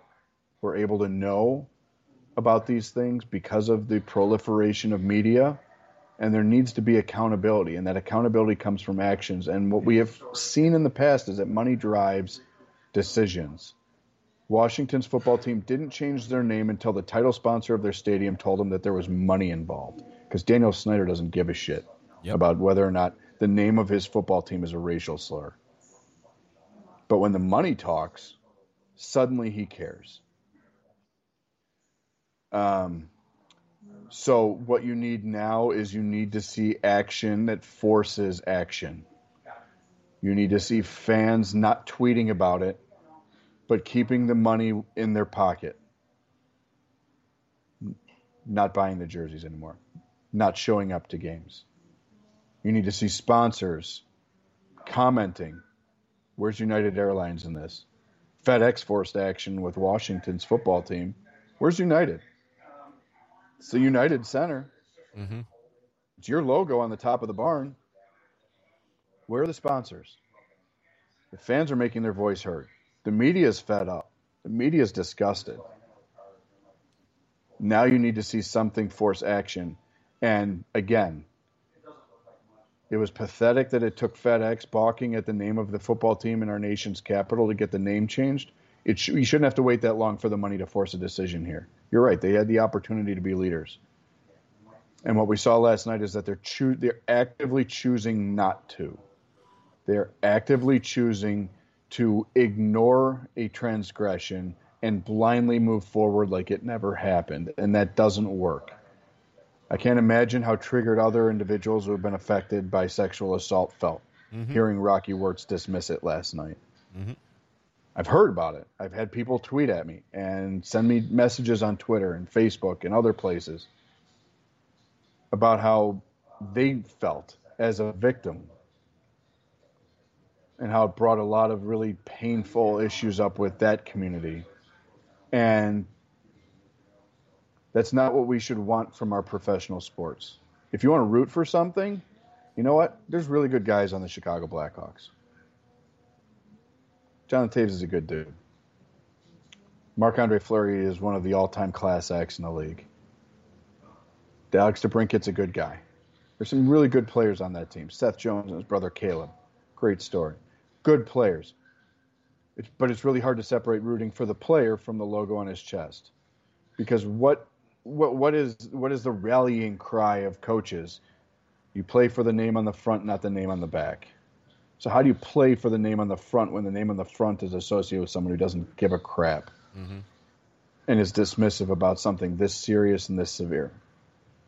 Because the name on the front goes back almost a 95, 96 years, 97 years of history for the Chicago Blackhawks, and most of it's been affiliated with the Wirtz family. And this is another really dark passage in the relationship between the Wirtz family and the fan base here in Chicago. And uh, it's it, it's going to be a really long, painful road for Jaime Faulkner, Danny Wirtz, and whomever else is placed in a position of authority and leadership to guide this thing back to where they want it to be. Whether it's profitable, whether it's winning hockey, doesn't matter. The organization needs to do right by the community and the people who pay money to cheer for them, and they have failed miserably again. Uh, and that's why I'm looking to Gary Bettman to do something because he's the guy that needs to. And I agree. And uh, Because I you know what? if they do something inside the organization, if he chooses to step away, Stan Bowman knew about the assault for 10 years, and he was allowed to resign. Joel Quenneville knew about it for 10 years. He was allowed to resign. If they if if if Rocky Wirtz is afforded the right to step away on his own terms, he's still dictating the narrative. The league needs to be harsh and firm and they need to be quicker than they have been. Because the league needs to set a precedent for what their expectations are from owners. And this ain't it. Yeah. I don't know if they're going to do it, but we will see. We'll see. We got a little time here to see what happens over the weekend. Um, unfortunate stuff here in Chicago, no doubt about it. So, Tab, look, um, before I let you go today, uh, it is the All Star weekend. We're at the midpoint of the season here. Um, we all know what the product on the ice there is in Chicago. I got a real taste of what the product is going on in uh, on Long Island at um, UBS Arena last night. But as far as the West and the East, um, and I brought this up with Joe earlier too, about a ten point gap here between last uh, playoff spot, wild card spot there with Boston down at the bottom there, and to anybody that's close to getting in. And then on the West side, uh, three to five points between few few teams. So I think you know the, the, run here towards the end here on the west side looks like it's going to be uh, a lot of fun in terms of teams uh, staying in the mix till the end. And on the east side, it, it, pretty much looks like you know if you're in a playoff spot right now, you're probably not going to lose it. Just wanted to get your take on that uh, with the All Star weekend here, this the break and everything halfway point. Yeah, I mean you're right. The East is top heavy. In the Metropolitan, you've got four teams within five points of each other, and then you've got an 18 point gap between Washington and Columbus. And I just, I mean, look, the Islanders have eight games in hand on Washington. They're 19 points back. It's a big ask. You watched them last night. They got it handed to them on their home ice by the Seattle Kraken. That can't happen if you want to be a playoff team. In the Atlantic, you know, your top four, you've got a nine point gap between Detroit and Boston. I think if we're real, uh, Detroit's building something. I think Yzerman's doing a great job building something special that's coming. Mm-hmm. But I mean, just look at the goal differentials in the two divisions in the East. Four positive, four negative in both divisions, and it ain't close. Boston's plus 11, behind them Detroit minus 32. In the Metro, Washington's plus 22, Columbus minus 23. So you've got almost a 50 goal swing just in plus minus half more than halfway through the season between fourth and fifth place. Mm-hmm. So the the playoffs I think are sorted out. What becomes interesting for me in the East now is who wants to go for it and how far do they go for it? Because I look at the New York Rangers tied with Carolina in the Metro. Carolina's got five games in hand on the Rangers, and they both got 64 points. But the Rangers are interesting because they've got a lot of young guys locked up. They've got a ton of depth on the blue line. They need to figure out some scoring. Uh, you know, they've scored two fewer goals than Carolina, and again, Carolina's got five games in hand on them. So you'd like to see the offense be a little bit better. The, you'd like to see Adam Fox get healthy. Um, you know, do the Rangers make a bold move? They've got a little cap space to wiggle with right now. Now, next year when Foxy's getting paid and other guys are getting paid, it's not there. But do they do they make a big swing and rent something that they think gets them over the top? You look at Florida right now, three points up on Tampa. Uh, the Maple Leafs are interesting. Boston, maybe they become a player. So in the East, I think right now it's how badly do these teams want it, and how what do they do to position themselves in the playoffs?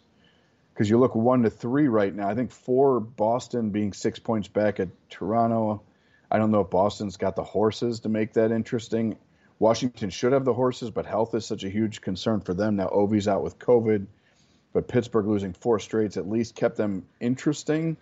But you know, how do these teams work themselves at the at the trade deadline to navigate those top four spots? And to what degree do some of these younger teams at the bottom sell or buy even? If you're Detroit, do you look at, a, at possibly bringing in a contract that's beyond this year, Chychrun, that would help you, you know, beyond this season? You know, if you're the Islanders, is this a one-off? You've been to consecutive Stanley Cup you know, conference final rounds. Is this year just a health created aberration and you play through, or do you have have you identified significant changes that you have to make on the roster? In the In the West, it's a different animal. Um, you look at the Central Division, and Dallas right now is in fifth. Uh, they're they've got one game in hand on St. Louis. They're eight, nine points back of St. Louis, but Dallas is a team that again upside down in the goal differential. There's a 34 goal difference in the differential between St. Louis and Dallas. Uh, and Dallas obviously has the ticking time bomb of John Klingberg wanting out and wanting to get paid. Mm-hmm. Um, I don't know that Winnipeg, with who's 14 points back of St. Louis, uh, has the the horses to make that interesting. Uh, and the Pacific is a mess because Vegas refuses to go away. Yeah. That Vegas team on paper should be pulling away. And look, Vegas. I mean, they've got a really nice lineup when it's all healthy, but they're going to have to make some massive decisions about players like Riley Smith because they've got Jack Eichel coming with a fat number and they can't fit it in. Yeah. So Vegas is a first place team that's going to have to sell to have their A lineup out there. So what do they? How do they navigate this thing to make it work with Eichel and keep themselves in a position to win that division? Because the upstart Kings aren't going away. I mean, remember at the beginning of the season we were talking about how bad the state of California was going to be, and now you've got Anaheim and L.A. And by the way, shout out to Pat Verbeek for being Yeah, named the buddy. GM of the Ducks. I mean, Yep. little ball and negotiation. nice team he's taking on. Yeah, uh, he's got a fun young group out there to play with, but um, but the, both L.A. and Anaheim are only two points back of Vegas, uh, and and Calgary's creeping in the background, and Edmonton I don't think is going to go away. I think they're motivated to get in because like Mike Trout in baseball, you don't want to have the best player on the planet sitting there watching the playoffs on his couch. So. Uh, and then San Jose sitting there with 48 points, one point behind Edmonton. How about we get a nice play-in round here with San Jose getting a tee off on Evander Kane? How does that feel? um, but it's going to be very. I think this this is one of the most intriguing trade deadlines that I can remember in recent memory because you've got so many just terrible teams that are looking to tank, that have cap space that are probably going to be willing to utilize that cap space as part of their tanking approach uh, to maybe add draft assets to try and flip the needle pretty quickly. You've got other teams like Dallas and Winnipeg that might be forced to sell because it ain't working and they're spending a lot of money on guys who aren't going to be there next year. And then you got other teams that are young and on the come that might look to buy more long term because they believe in their young group. And I'm looking at Anaheim, even Vancouver, who's not having the season that they hoped, but they've righted the ship a lot after wasting a month on the wrong coach.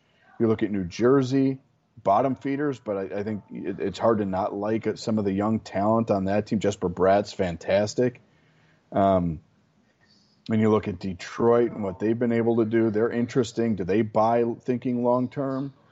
Uh, so you've got some, it's going to be really interesting to see who buys, who sells, and how those top four, five teams in the different divisions navigate how hard they attack seeding and how hard they attack having the right group of guys to make a run. Because if you're in the East, if you're Washington, you figure you're going to get in.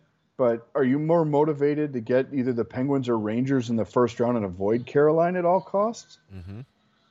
Or do you think, you know what, if we get in and we're healthy, we can dance with anybody. So give us Carolina. We're cool. We're just going to get in.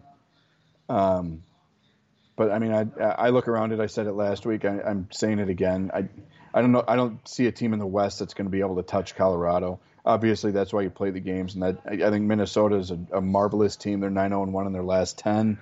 Uh, they're the only team other than Colorado with a plus 40 goal differential right now.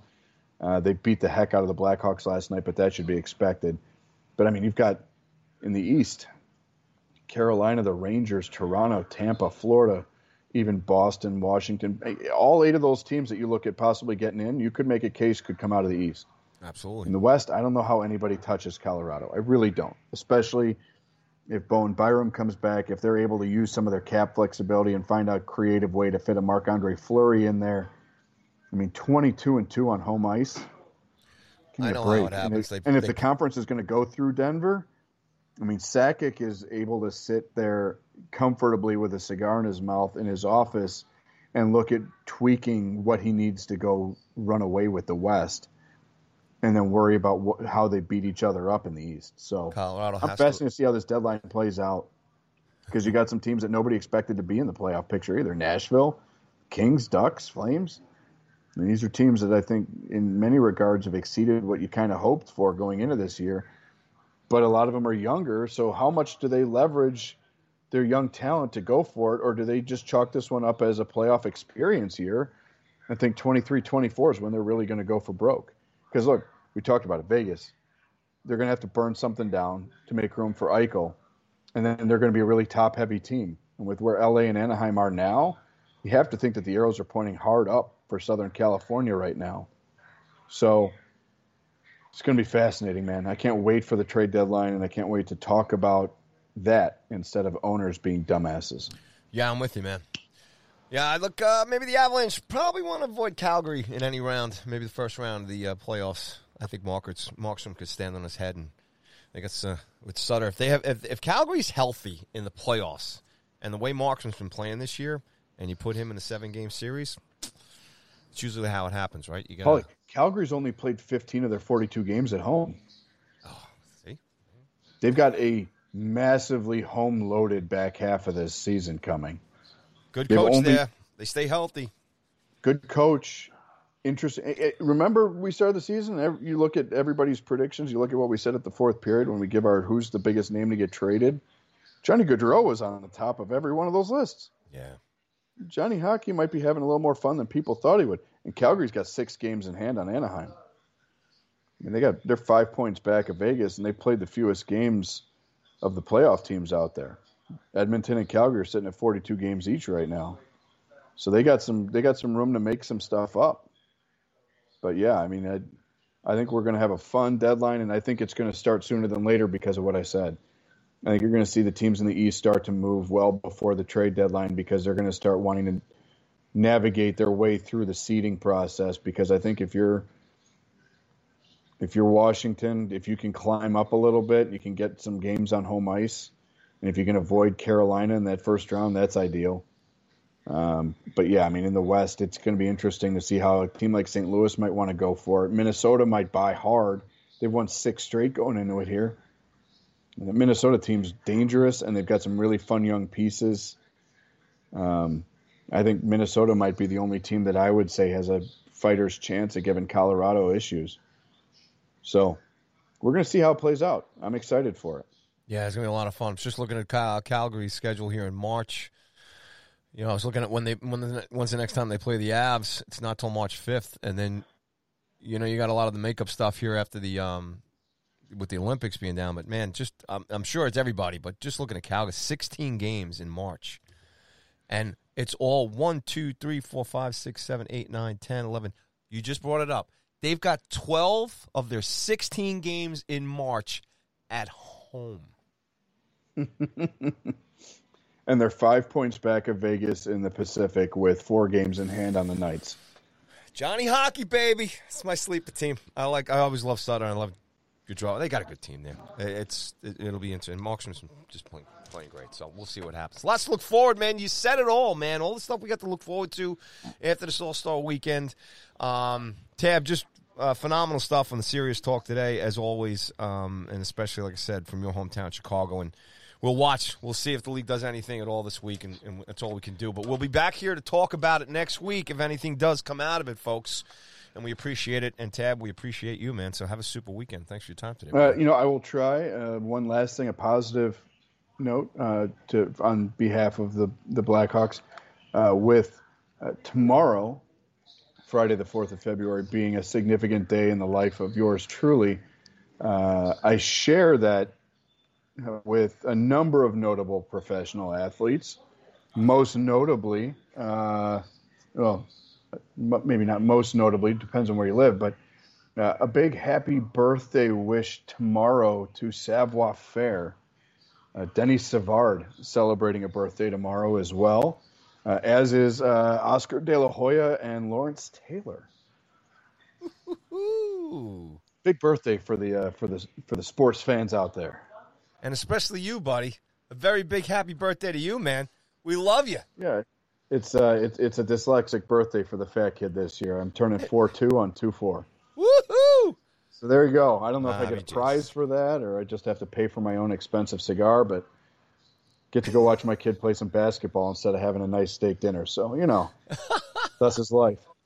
It's all good, man. It's all good. Look, brother, very happy birthday. You know how much I uh, I care about you and everything. So uh, just have an awesome day tomorrow and, and uh, have a super weekend. And as always, man, good stuff here on THS, brother. So uh, I got to ask you one thing though before I let you go. I mean, Uh-oh. what what does Tab Bamford ask for on his birthday?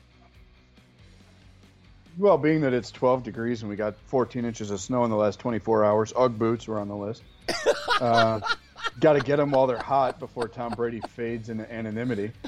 Um, yeah, you know what? I hate having a birthday five weeks after Christmas because it's like ah, I haven't used all my gift cards yet. So, uh, kind of leave it out there for the folks to surprise me a little bit. We'll see what comes in, but uh, definitely uh, asked for a little money to spend at the Baseball Hall of Fame this summer when I take the kid out there for his travel baseball tournament in Cooperstown. So Nice. we'll uh, we'll see what plays out there. But usually, most years the Super Bowl's on my birthday, so we grab a couple nice cigars and a glass of something expensive and enjoy some football. But the idiots moved it back a week this year, so I'm gonna have to somehow get myself out of a night before Valentine's Day dinner to go watch some foosball. But uh, the struggle, man, the struggle. the struggle. But uh, but yeah, we'll, we'll we'll we'll see what comes up. But if you'd like to support uh, support the Fat Kid, you can find me on Twitter. Feel free to ask me for my Venmo. We'll we'll definitely take any contributions to the Fat Kids Lazy Fund. Uh, and uh, if you want to send any cigars my way, happy to give a mailing a, a PO box to those interested as well. Too much. Send the guy some love. and THS rolls on.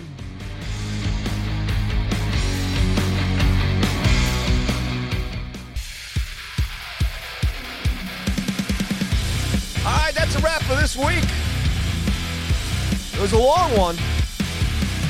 Sometimes you got to talk about the stuff that you got to talk about. I want to thank Joey and Tab for the takes here on uh, Mr. Rocky Wirtz and uh, the NHL here at the halfway mark. Lots of hockey left. The good hockey, hopefully. Hopefully, we'll have more good hockey news to talk about as we roll forward. And we'll get Stevie back here next week. I think it was uh, his turn to uh, feed the Dolphins down here on the Gulf Coast this week. That's why I couldn't do it today. But we'll get Stevie back here next week. Enjoy the All Star break, everybody. Enjoy the game. Tune in. Skills competition should be a lot of fun. And as always, thank you guys for tuning in, listening, subscribing, follow us everywhere at That Hockey Show. Say hi to us on the Twitter. All the accounts are up on the at That Hockey Show Twitter account. And until then, as we always say here at THS, keep your head up. Be safe out there. Woohoo! THS is out.